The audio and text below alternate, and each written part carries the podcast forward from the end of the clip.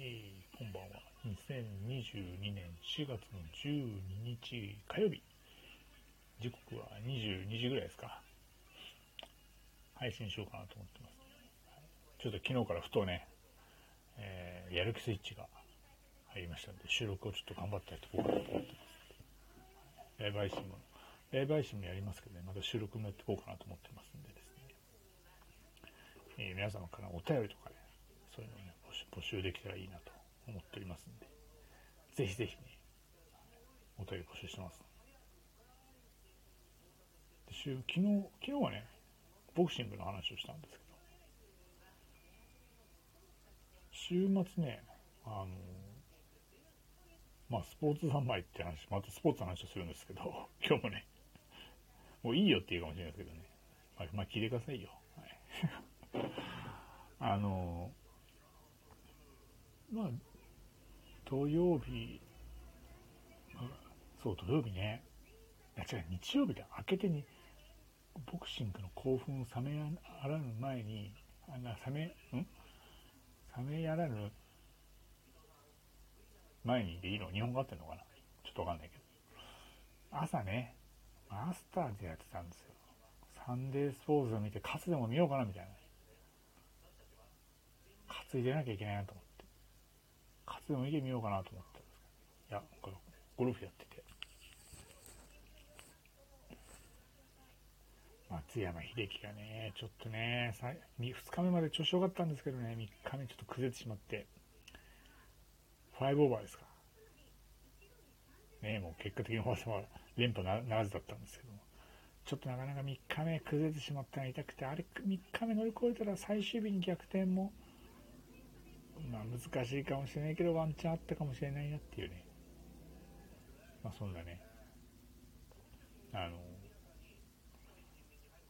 マスターズだったんですけども。で、まあ、あの、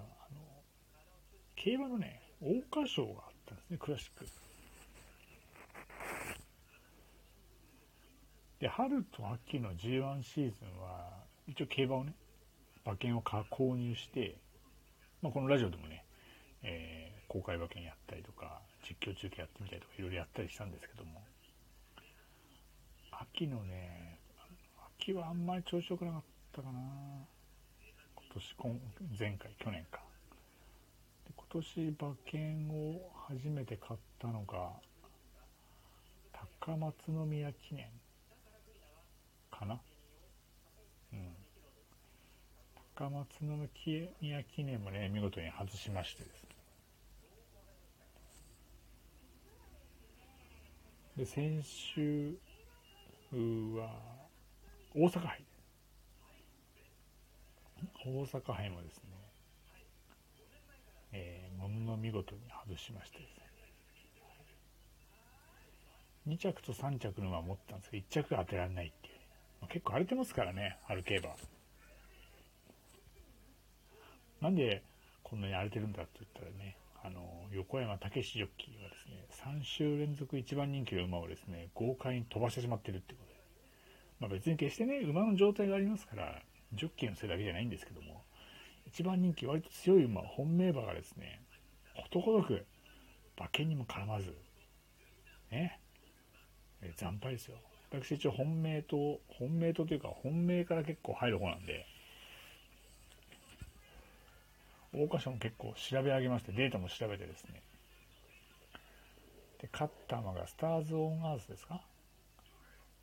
川田ジョッキーのね、4枠8番。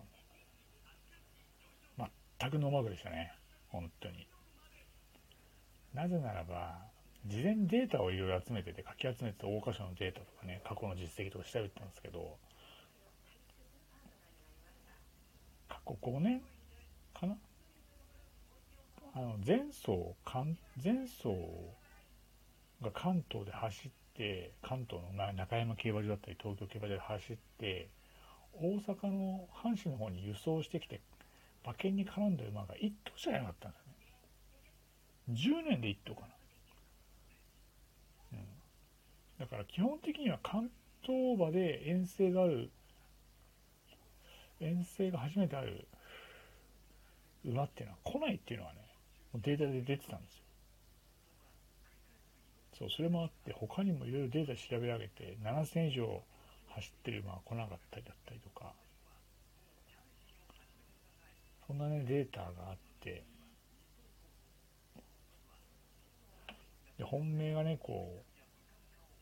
う、横山武史が乗るのはナミールっていう馬だったんですけど、ナミールまあ良かった。今、まあいいって言われてたんですけど、僕の本命はね、こう、武豊ジョッキーのウォーターナビネラ、ナビレラっていうのがね、良くて、これが来るんじゃねえかなって。そこまでの夢は良かった。で、ただね、またね、えー、ちょっと本命はでもね、わかんなくて、どれが来るかなって、いろいろ調べ上げて、で、穴今回はちょっとね、穴、穴が来るんじゃねえかなと思って、また荒れるんじゃねえかなとちょっと思ったんですよ。だ、こう、明確にこれだっていう馬がいなかったんで、一応ね、えー、なんていうんですか、あの、上がり最速っていう最後のね、最後の、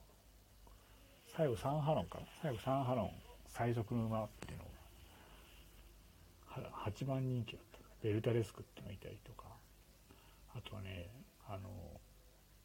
ディープインパクト3区、まああんまりもうほぼほぼいないんですけど、ディープインパクト3区もよく走る、構想するデータがあったんで、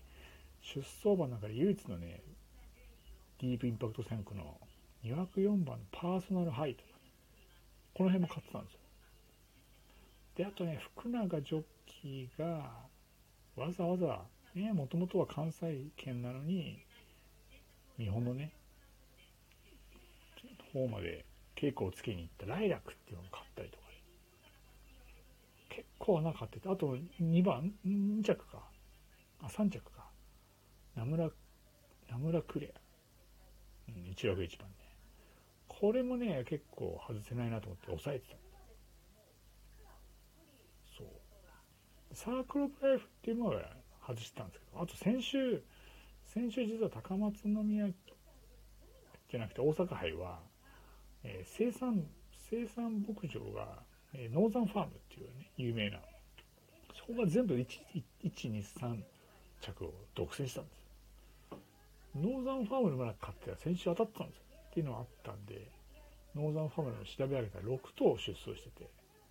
で、うち前走関東で初めての輸送だった馬が2頭いた、それを消して、ノーザンファームは4頭だったりとか、ナムラクレア、ウォーターナビレラ、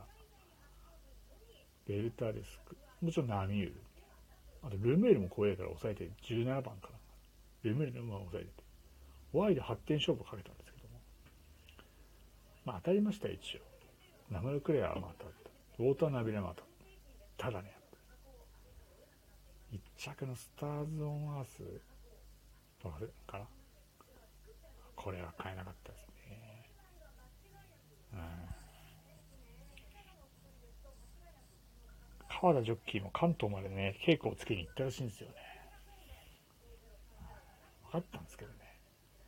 でもなんか福永のライラックの方がね、なんか匂うなと思って、直感で、そっちを選んで、しまったんですけど結果的に外れてしまったっていうところ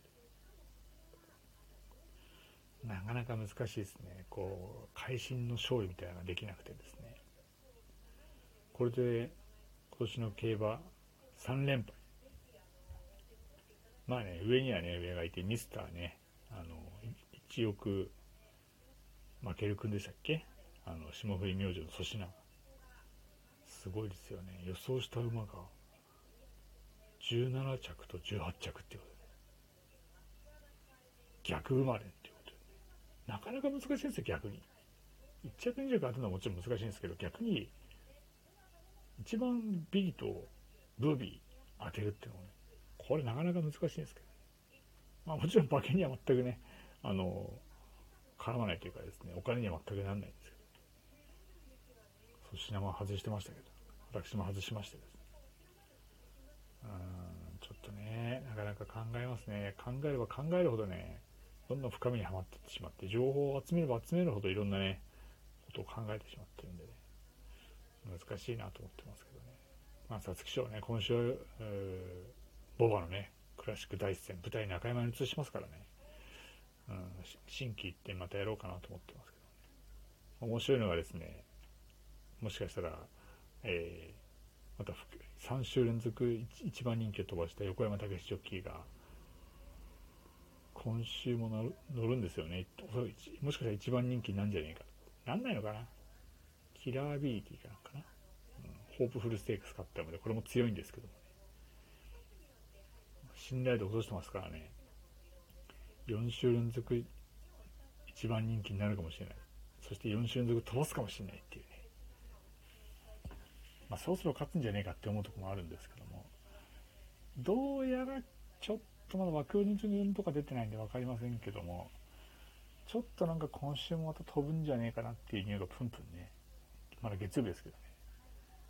えー、いろんな情報を調べていくと、どうやらなんか飛ぶ飛ぶんじゃねえのみたいな雰囲気出てますんで、まあ、またね、一生懸命データ調べて、どっかのタイミングで競馬の予想でもしていこうかなと思ってます。それまた収録、ライブ配信、わかんないですけど、やっていこうかなと思ってますんで、楽しみにしていただければいいかなと思っております。はい。ということで、週末のね、スポーツの話してたんですけど、佐々木朗希の完全試合の話をしようと思ったんですけど、時間が足らなくなってしまったんで、それはまた明日にでもお話しできればいいかなと思っております。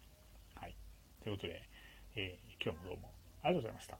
また明日お会いしましょう。おやすみなさい。